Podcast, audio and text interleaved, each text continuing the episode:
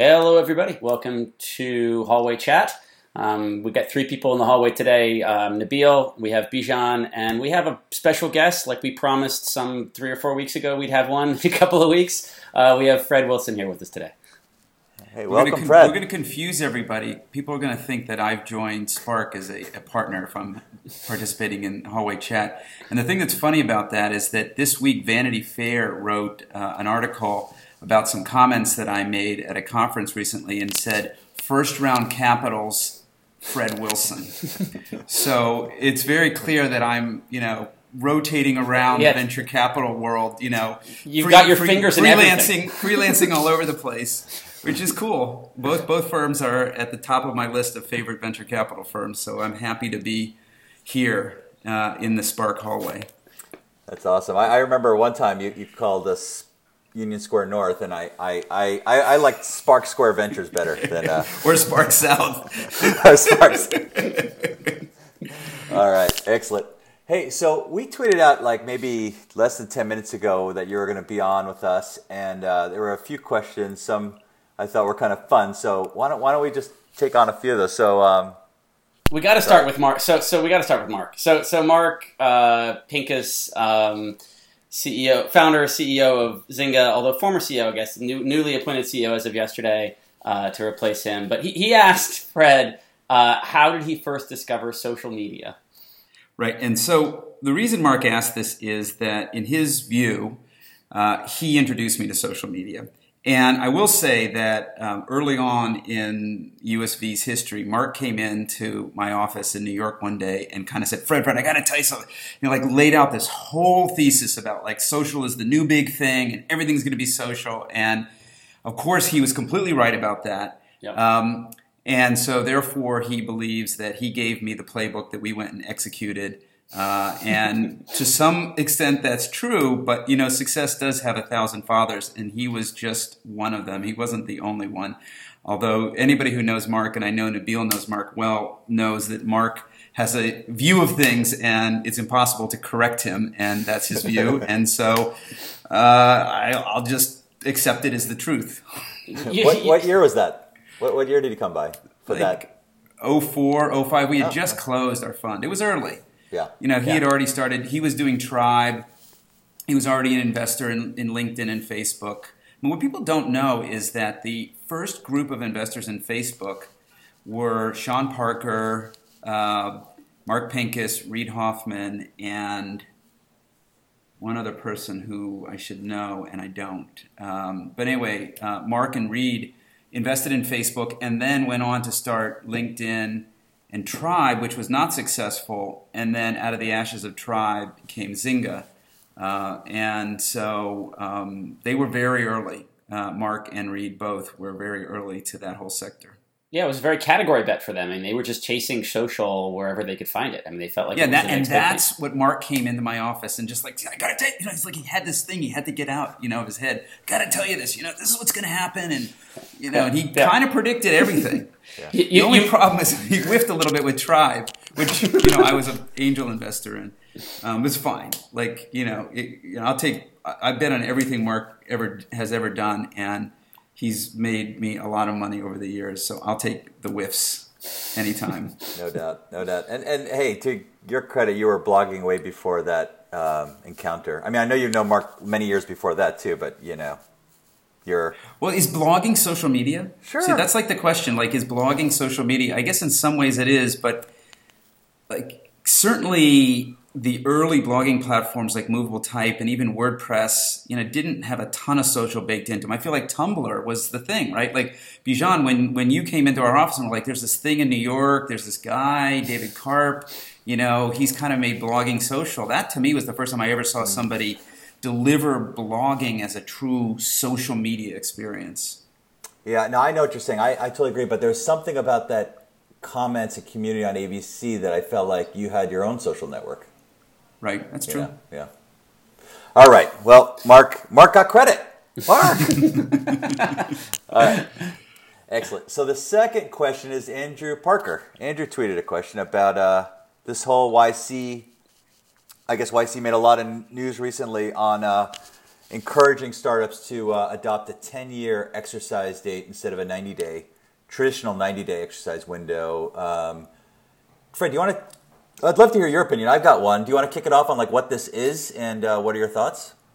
Well, look, it's a reaction to the fact that if you work at a company for 2, 3, 4, 5, 6, 7 years and you leave the company, exercising those options is incredibly painful, not just for the exercise price, which is often not the big problem, but the tax bill. And so many, many people over the years have left companies and not exercised because they couldn't afford to do it. And the companies typically give you 90 days to do it. And so, you know, there's been a lot of people saying for quite a while now that, you know, we have to change the system. It's not fair, and that people's work is basically, they're not getting fully rewarded for their work because they're having to walk away from their options. And that I agree with 100%. I couldn't agree with that more. The problem with the solution that a lot of people are using, which is just extend the exercise date to 7 years or 10 years, is that it means that I think there's going to be less loyalty to these companies. And we have a number of companies that have adopted this policy if you stay for more than 2 years, which is, I like that. I think that's good. Mm. But what has happened is that the 2-year anniversary date is the date that the recruiters start calling, right? Because they know that all of a sudden this employee is quote unquote loose, right? And so it's not a 4-year wait anymore. It's a 2-year wait. And so I just think that there may be some better options than just extending the exercise date. I like early exercise. Get your employees to exercise every month that they vest. Get them to exercise. That's an interesting, because the wider the difference is between the strike price and the existing fair market value, the more the tax bill. That's the tax bill. So if you can exercise a lot early, that's good. RSUs are another mechanism. You know, I think we should see companies use more of those. And then I think extending the exercise period is a piece of the mix, but I think I'd rather see companies create some sort of a cocktail that involves all of those as opposed to just saying, oh, that's the answer. Because I do think it's going to create more churn in the team, and people are going to be even more mercenary than they've been, which is pretty damn mercenary.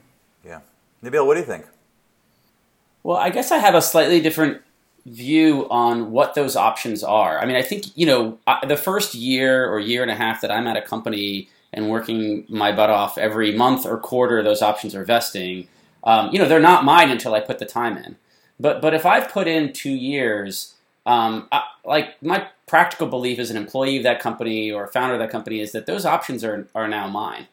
And this exercise and tax bill feels to me like a way of yanking back options that I put in the time and earned. If I put in 2 or 3 years into a startup and I decide it's time for me to move on, like, so be it. I the last thing I would want is a bunch of employees hanging out because they can't exercise their stock options. And so they're going to wait for an IPO or a big secondary event before they can actually leave. That's a way to encourage dead weight around the company that I don't think anyone really wants either. So I get the difficulty, like, you know, if you're creating these situations where there are these moments in time where it's like you have go, no go, then yeah, that's where the recruiters call in. But I'm fine with 7 or 10 years because I don't think it changes anything other than exactly what happens right now, which is at 4 years, I put 4 years into a startup. That's already a cliff. I'm already going to be headed out the door or thinking about it anyway if I'm unhappy. So I don't know how it changes that. Well, what, you know, I think maybe RSUs are the best of all worlds because you own the stock. What you really own is you own a right to the underlying value when you get a liquidity event, which is how you defer the taxes. The RSU is just a hack on the U.S. tax code, right? It basically does what the U.S. tax code should do, which is create the taxation event at the moment of liquidity as opposed to the moment of exercise. And so unless we can get the IRS to change the tax code and start taxing options when they actually become liquid as opposed to when you exercise them, I think we should just move to RSUs. RSUs have their own... I had RSUs in a startup previously that, in fact, Mr. Pincus was involved with. And I can tell you, I think there's a lot of... all of these things have unintended consequences. So maybe I end up back in cocktail land with you, Fred, at the end here, because the RSUs, the problem is, you know, you have no ability to early exercise. And so you're guaranteed to be taxed at ordinary income at the absolute highest rates at the time of the IPO. And that's erasing a huge amount of the value that's been accrued over time. You also have no control of timing. So the other thing that happened is like, and this happened right around the Zynga IPO and the Facebook IPO, you know, you're trying to suddenly, like, you can't deduct from a mortgage payment after buying a house or anything because you just have no control over timing. And maybe we're not in the game of, like, trying to think about what an individual employee is doing with their life, but it's, you know, it's not great. It also, because you own it, it's an owned stock. And so it seems like you're rewarding an employee for the present value of the company versus appreciating value of the company. Right.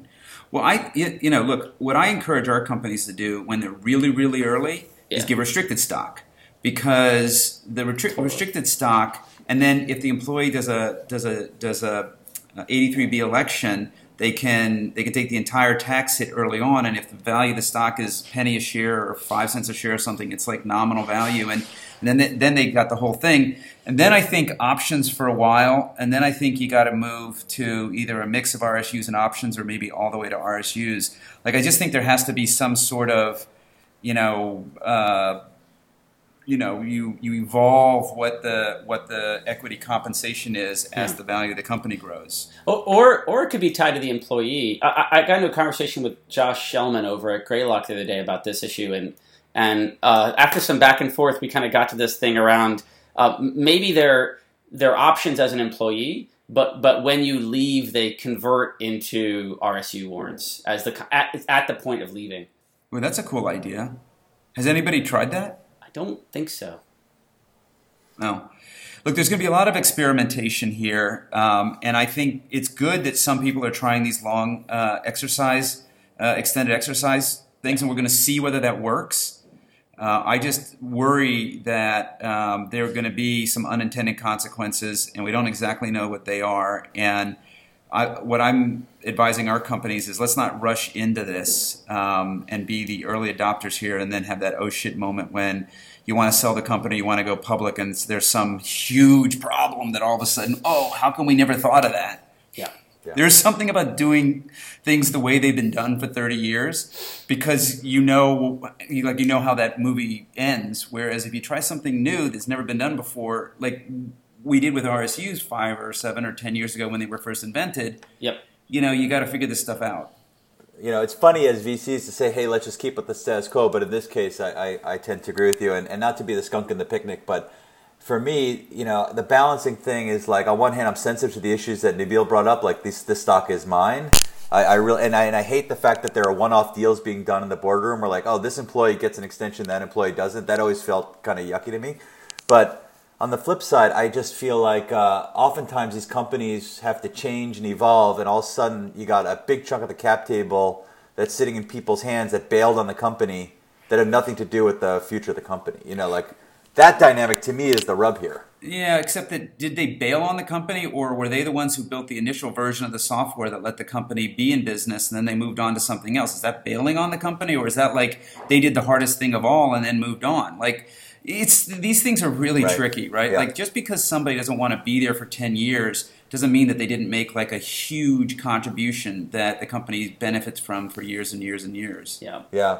Yeah, I have both versions in my head, and I'm trying to pick which one I like better. But I hear you. I'm all okay except for the status quo. I think we should continue this conversation. Like, I'm glad the industry is having this conversation, because they're actually fixing a real problem. You know, I have had way too many conversations with 23, 24, 27, 30-year-old engineers and designers who have put their whole life into a startup for the last 2 or 3 or 4 years and are leaving and at that point in time, because that startup is actually moderately successful, they can either get a house or exercise their options. And like, that's the choice. And I don't think that's actually the way any of this should be intended to happen. Whatever we figure out, we should work on this to try and fix that particular problem. I'll leave you with one more little funny little thing, but not to go into it. But we'll rat hole this forever. But at some point we should talk about how venture funds deal with vesting and all that. But anyway, that's for another time. Okay. Hey, so the next thing, just in this interest of time, Fred, you wrote a great post this week. I think it was this week on, bundling with the new boss versus the old guard. Yeah. Well, look, I mean, it's the thing that's happening is that the old bundlers of entertainment, the cable companies, and maybe other companies are losing, their market gradually, very gradually, to the over-the-top providers like Netflix and Amazon and Hulu and HBO and things like that. And then in the music side, there's Spotify and SoundCloud and Apple Music and people like that. And what's happening is that two of them in particular, Amazon and YouTube, have actually come to market with bundles. The Amazon bundle is really interesting because it's Amazon Prime. And so you get free shipping and you get their over-the-top television product, which is starting to be pretty interesting with some good shows. And one could imagine that they're going to throw more and more and more into that mix. And they've got, some people say, as many as 60 million households subscribed to that, which is like amazing. That might be bigger than any cable company. I don't know what the biggest cable company is, but 60 million is a lot of households. Yeah. And then, YouTube with their Red product chose not to have a standalone music subscription service and a standalone video subscription service. They bundled it into a single service that you got to pay one price for, and you can't just take one or the other. And they are going to do original shows. It seems like the original shows they're doing are more focused on their youth demographic and the whole YouTuber thing, and doesn't look like they're going to go compete with Amazon and Netflix at sort of the more highbrow, high budget stuff. But they're definitely going to get into that business too. So it's just interesting to me, and I think like we're going to see the mobile carriers do this too. I mean, it would seem obvious instead of building these products themselves, maybe they'll go out to the market and take a Netflix and stick it together with a SoundCloud or a Spotify or something else and stitch together their own bundle. So, like, we've been talking about for years, jumping up and down that the old bundlers were not very consumer-friendly, right? Comcast is giving us this bundle, whether we like it or not. We were screaming and yelling as boxy shareholders that this bundle has to be busted. Right. Bust the bundle! Bust the bundle! You had Abner with a sledgehammer on the cover of something. So, is this bundle any different?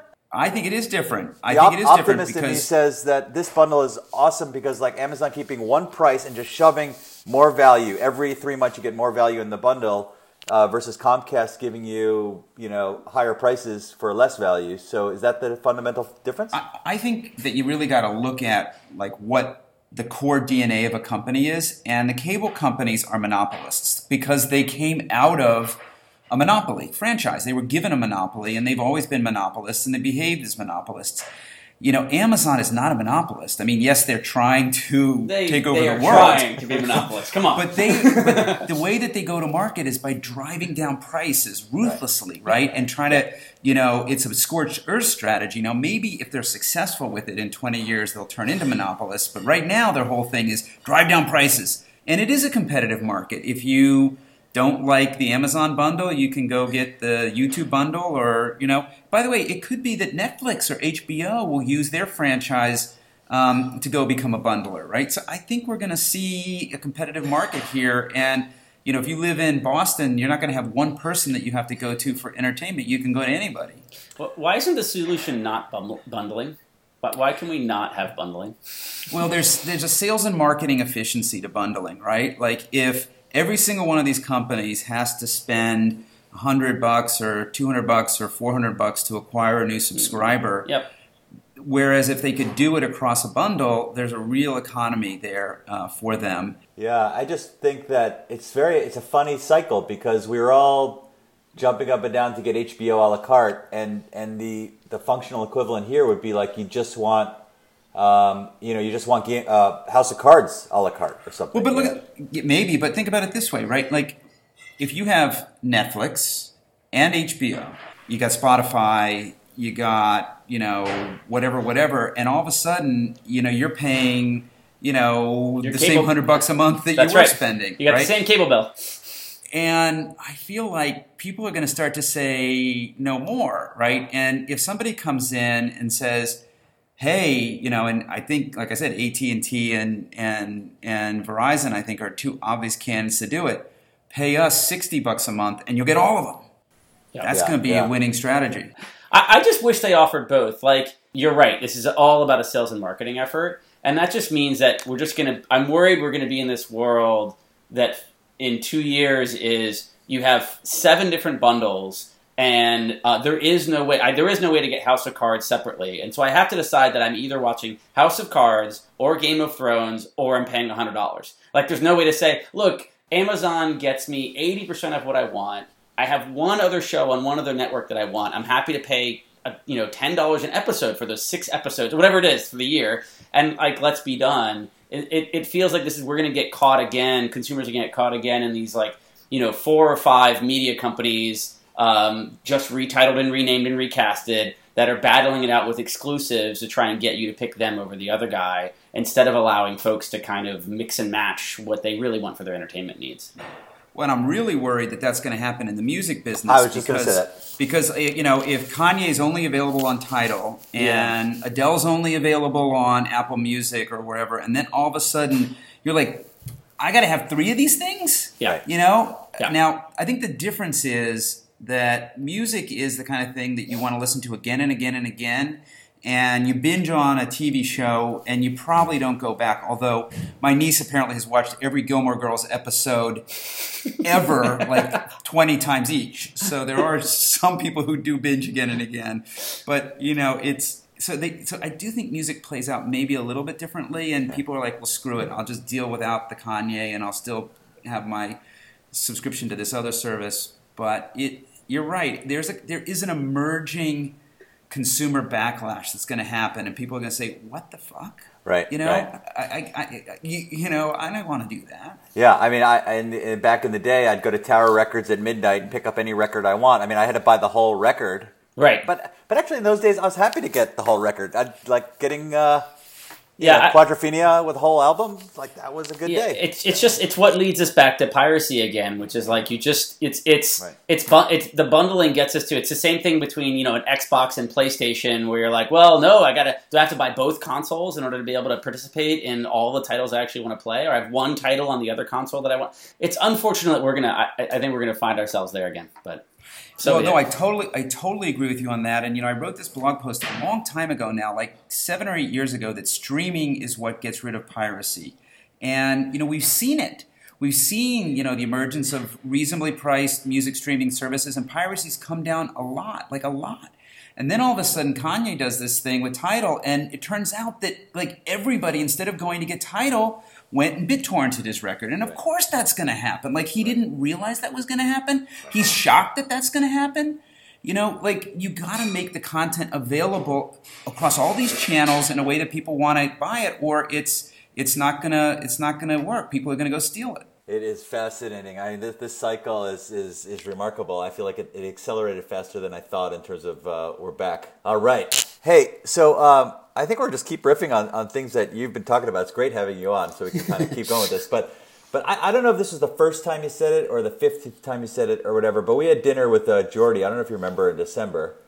What was the name of that bar? Anyway, it was in the East Village. But it was called The Mermaid. The Mermaid, I think it's The Mermaid. It's cool. And you were talking about, hey, we haven't seen a breakout consumer app in 4 or 5 years or something like that. And then I happened to catch on Twitter today some post that's linked to a ComScore piece that's something like the vast majority of Americans don't download apps, period. I mean, I'm trying to find it now.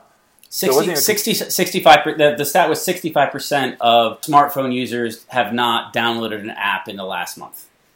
Yeah, that to me is. Do you guys live in that world? I mean, forget your job.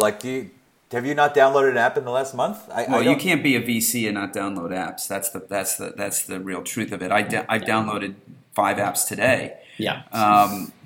And I don't delete them. So I've just used Spotlight Search. I'm on an iPhone right now. I use Spotlight Search to find stuff. I don't even scroll through my phone. I must have 40 pages of apps on my phone now.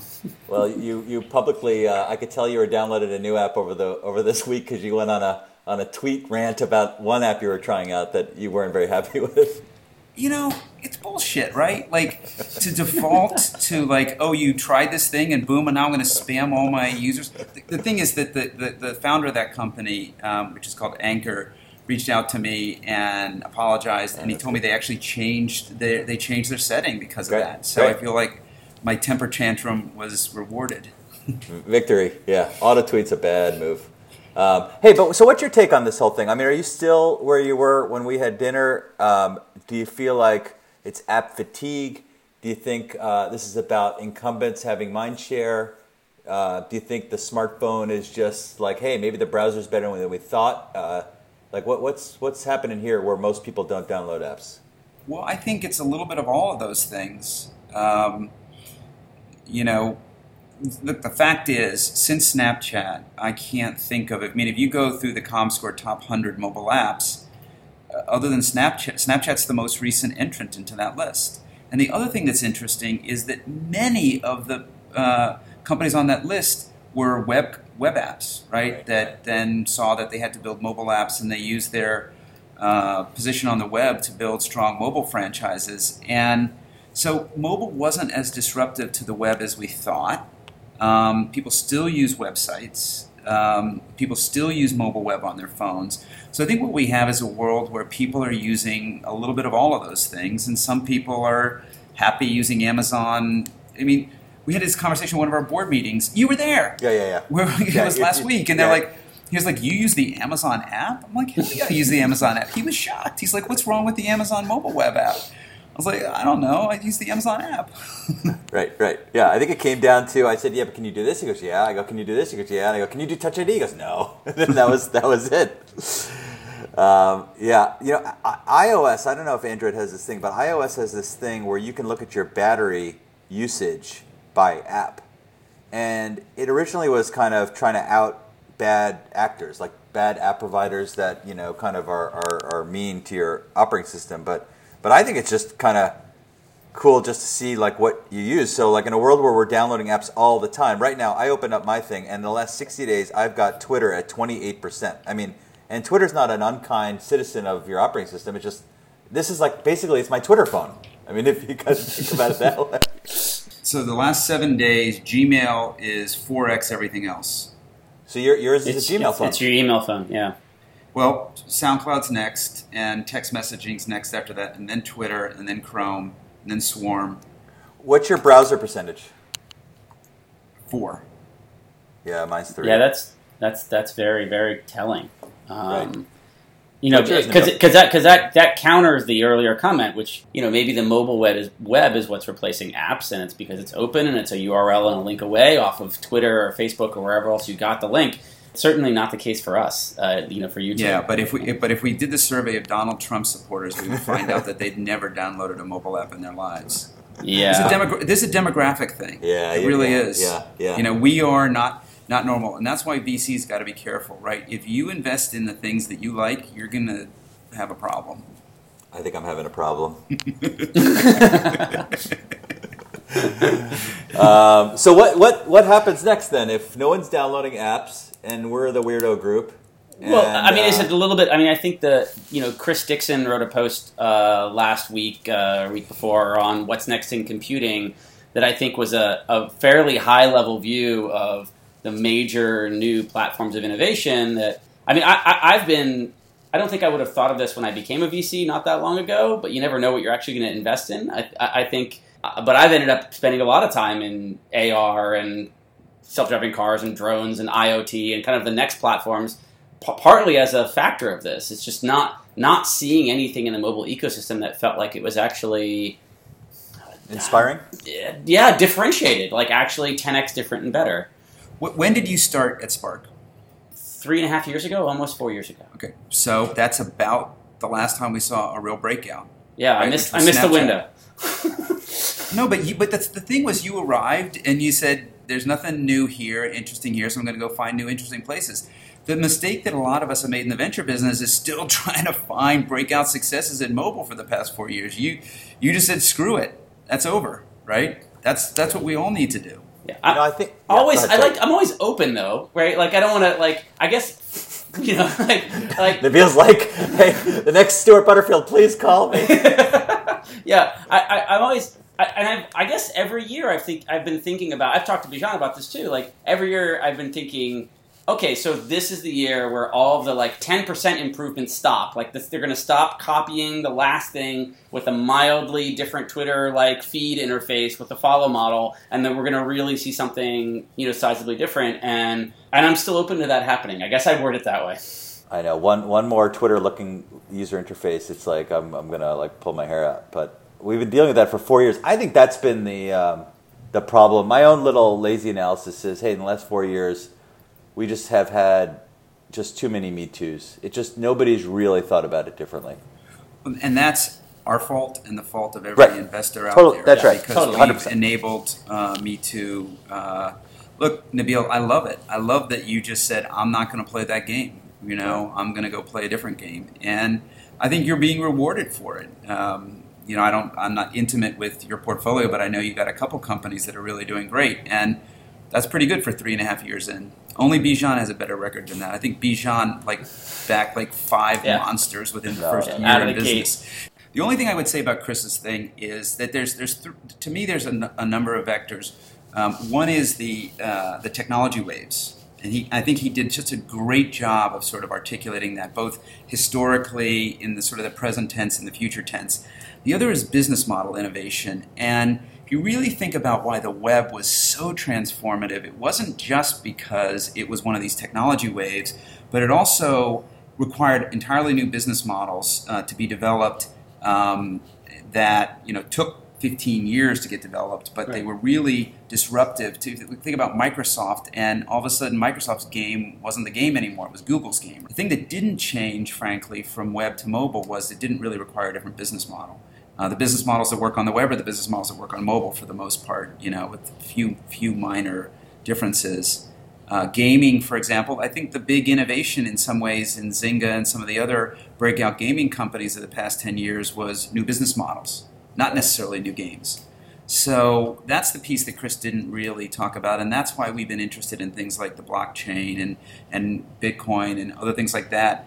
It's interesting technology, but it also feels like there might be some new business models that come out of that. And so I think when you find a technology wave that also requires a new business model, and IoT I think could be really interesting there, just because not like 1.0 IoT, which I think of as like Nest and Dropcam and things like that, but down the road IoT. You mean sensor networks, right? Sensor networks. Smaller and smaller, and yeah. Exactly, which is what I thought was the best part of Chris's post, was just this vision of sensors everywhere and massive data being fired off into the cloud and AI and machine learning and all that stuff, and out of that soup is going to come some really amazing new companies. I'm sure of it. Yeah. Agreed. It was really well written. I'll make sure we put Chris's post in the show notes. Oh yeah, and Fred's post too, because I think we're referring to these things. Some people know them, some people don't. So I'll make sure it's all linked.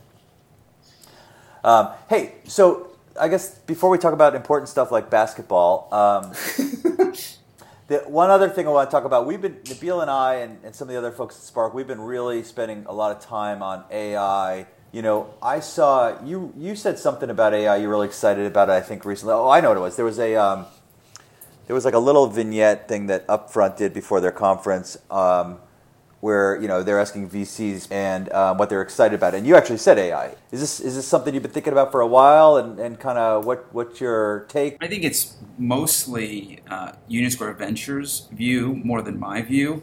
I always view myself as just the mouthpiece. The smart people, those who know USB well, know that the smart people are Brad and Andy and Albert, and John and Joel and Jonathan. My job is just to sit in the Monday meeting and listen to them, explain everything, and then I just go write it on my blog and get all the credit for it. So it's that is our approach for those who want to know. That's the trade secret. That's a trade secret. I mean, Albert has been saying for 4 or 5 years that we're seeing an inflection point in artificial intelligence, machine learning. And finally, the promise of literally the past 30 years has come to pass, mostly because of the massive amounts of data that's now possible to train these machines. And plus, we've gotten better at the computer science as well. But the thing that's so interesting is that we are seeing it now every single day. Yeah, it's not just Google and Facebook and Apple. You see it just in all kinds of products, and you're like, "Whoa, that was smart. That was great. Why did I get that recommendation? Why did I?" You know, like, I know a lot of people love the Monday morning playlists that Spotify generate. You know, I don't forget what they're called. Discover Weekly. Yeah. Yep. I mean, that might not be artificial intelligence, but that's data science. Right. Right. And that was data science from a startup. Originally, that was an acquisition. Boston, baby. Oh, that was the company that what were they called? Yeah.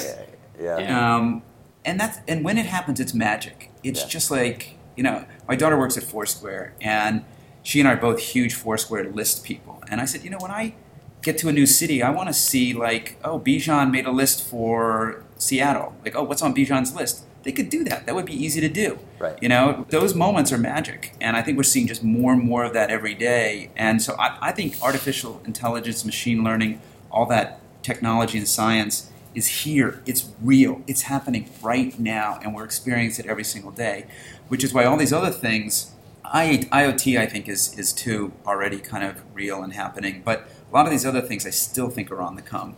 I think the thing about machine learning, which is just, I'm not saying anything that others haven't also said, but the output of big data is AI. It's right. You know, it can be data science in a whole, but that's fine, and that's linear progress. But the nonlinear progress output of big data is machine learning. It's having that training set. My worry a little bit is that because the training set is so important, the large companies, Facebook and Google, this is a situation where they will have an incumbent advantage because they have so much more data.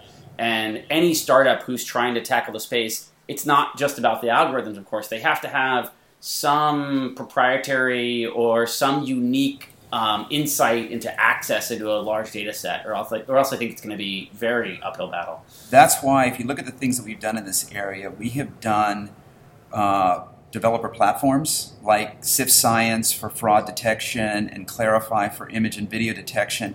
These are APIs that are designed to make every company be able to compete with Google and Facebook and others, right? And what's so sexy about that is that if you have an API for fraud detection in e-commerce checkout, and you have 500 or 5,000 e-commerce checkout companies basically giving you real-time data all the time, then you actually can compete with Amazon because you're seeing as many checkouts as Amazon. Right. Or if you're Clarifai and you've got everybody who's got photos and videos on their website giving you their photos and videos to train your algorithms, you can compete with Facebook and Google.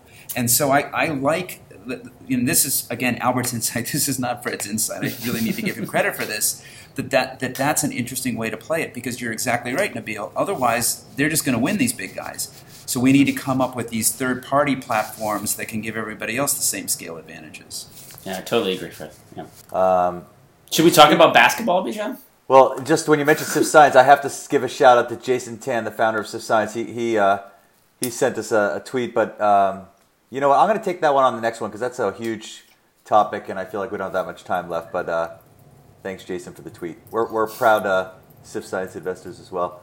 So cool. All right, here's the big deal. So I think the Warriors this year, it's inevitable, right? Is that unfair? Well, no, someone can get hurt.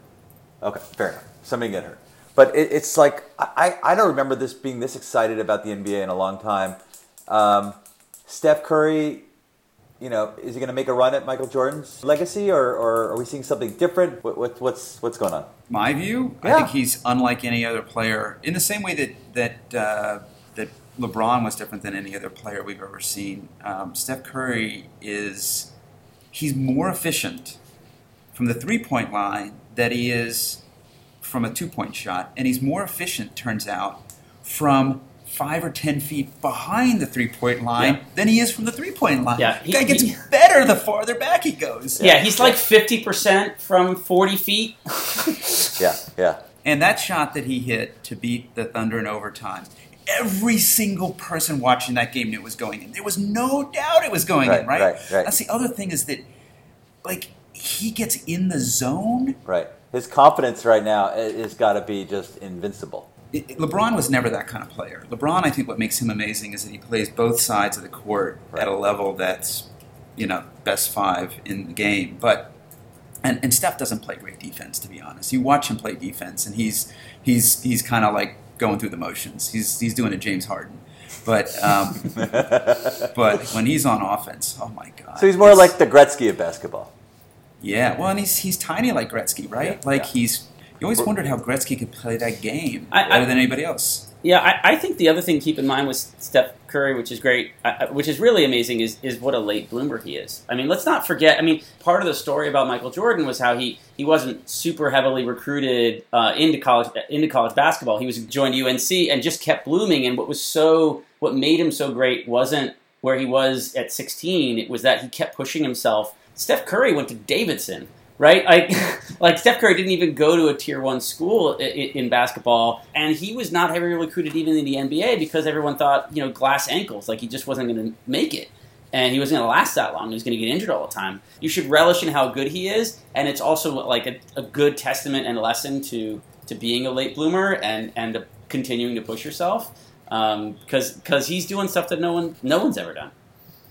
I totally agree with that. It's awesome. I got to see him on the court. I've only watched him on TV, but I just got to go there. It just feels like we can't miss this opportunity. Come over to the East Bay. I'm right over here. They're right up the street from my house. I got it. Anytime, John.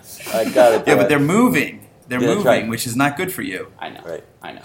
I can handle it. I can handle going into the city. It'll be okay. All right. Hey, this is totally awesome. Fred, thank you so much for doing this. Fred Wilson's on Twitter at Fred Wilson. Blog is abc.com. Nabil, what am I missing? That's it. I think we're done for now. Fred, hopefully we get a chance for you to come and chat with us again in the future. Look forward to it. All right. Awesome. It's a lot of fun. Thanks, guys, for having me. Thank you so much. Yeah. Okay. Take care. Bye. Bye-bye.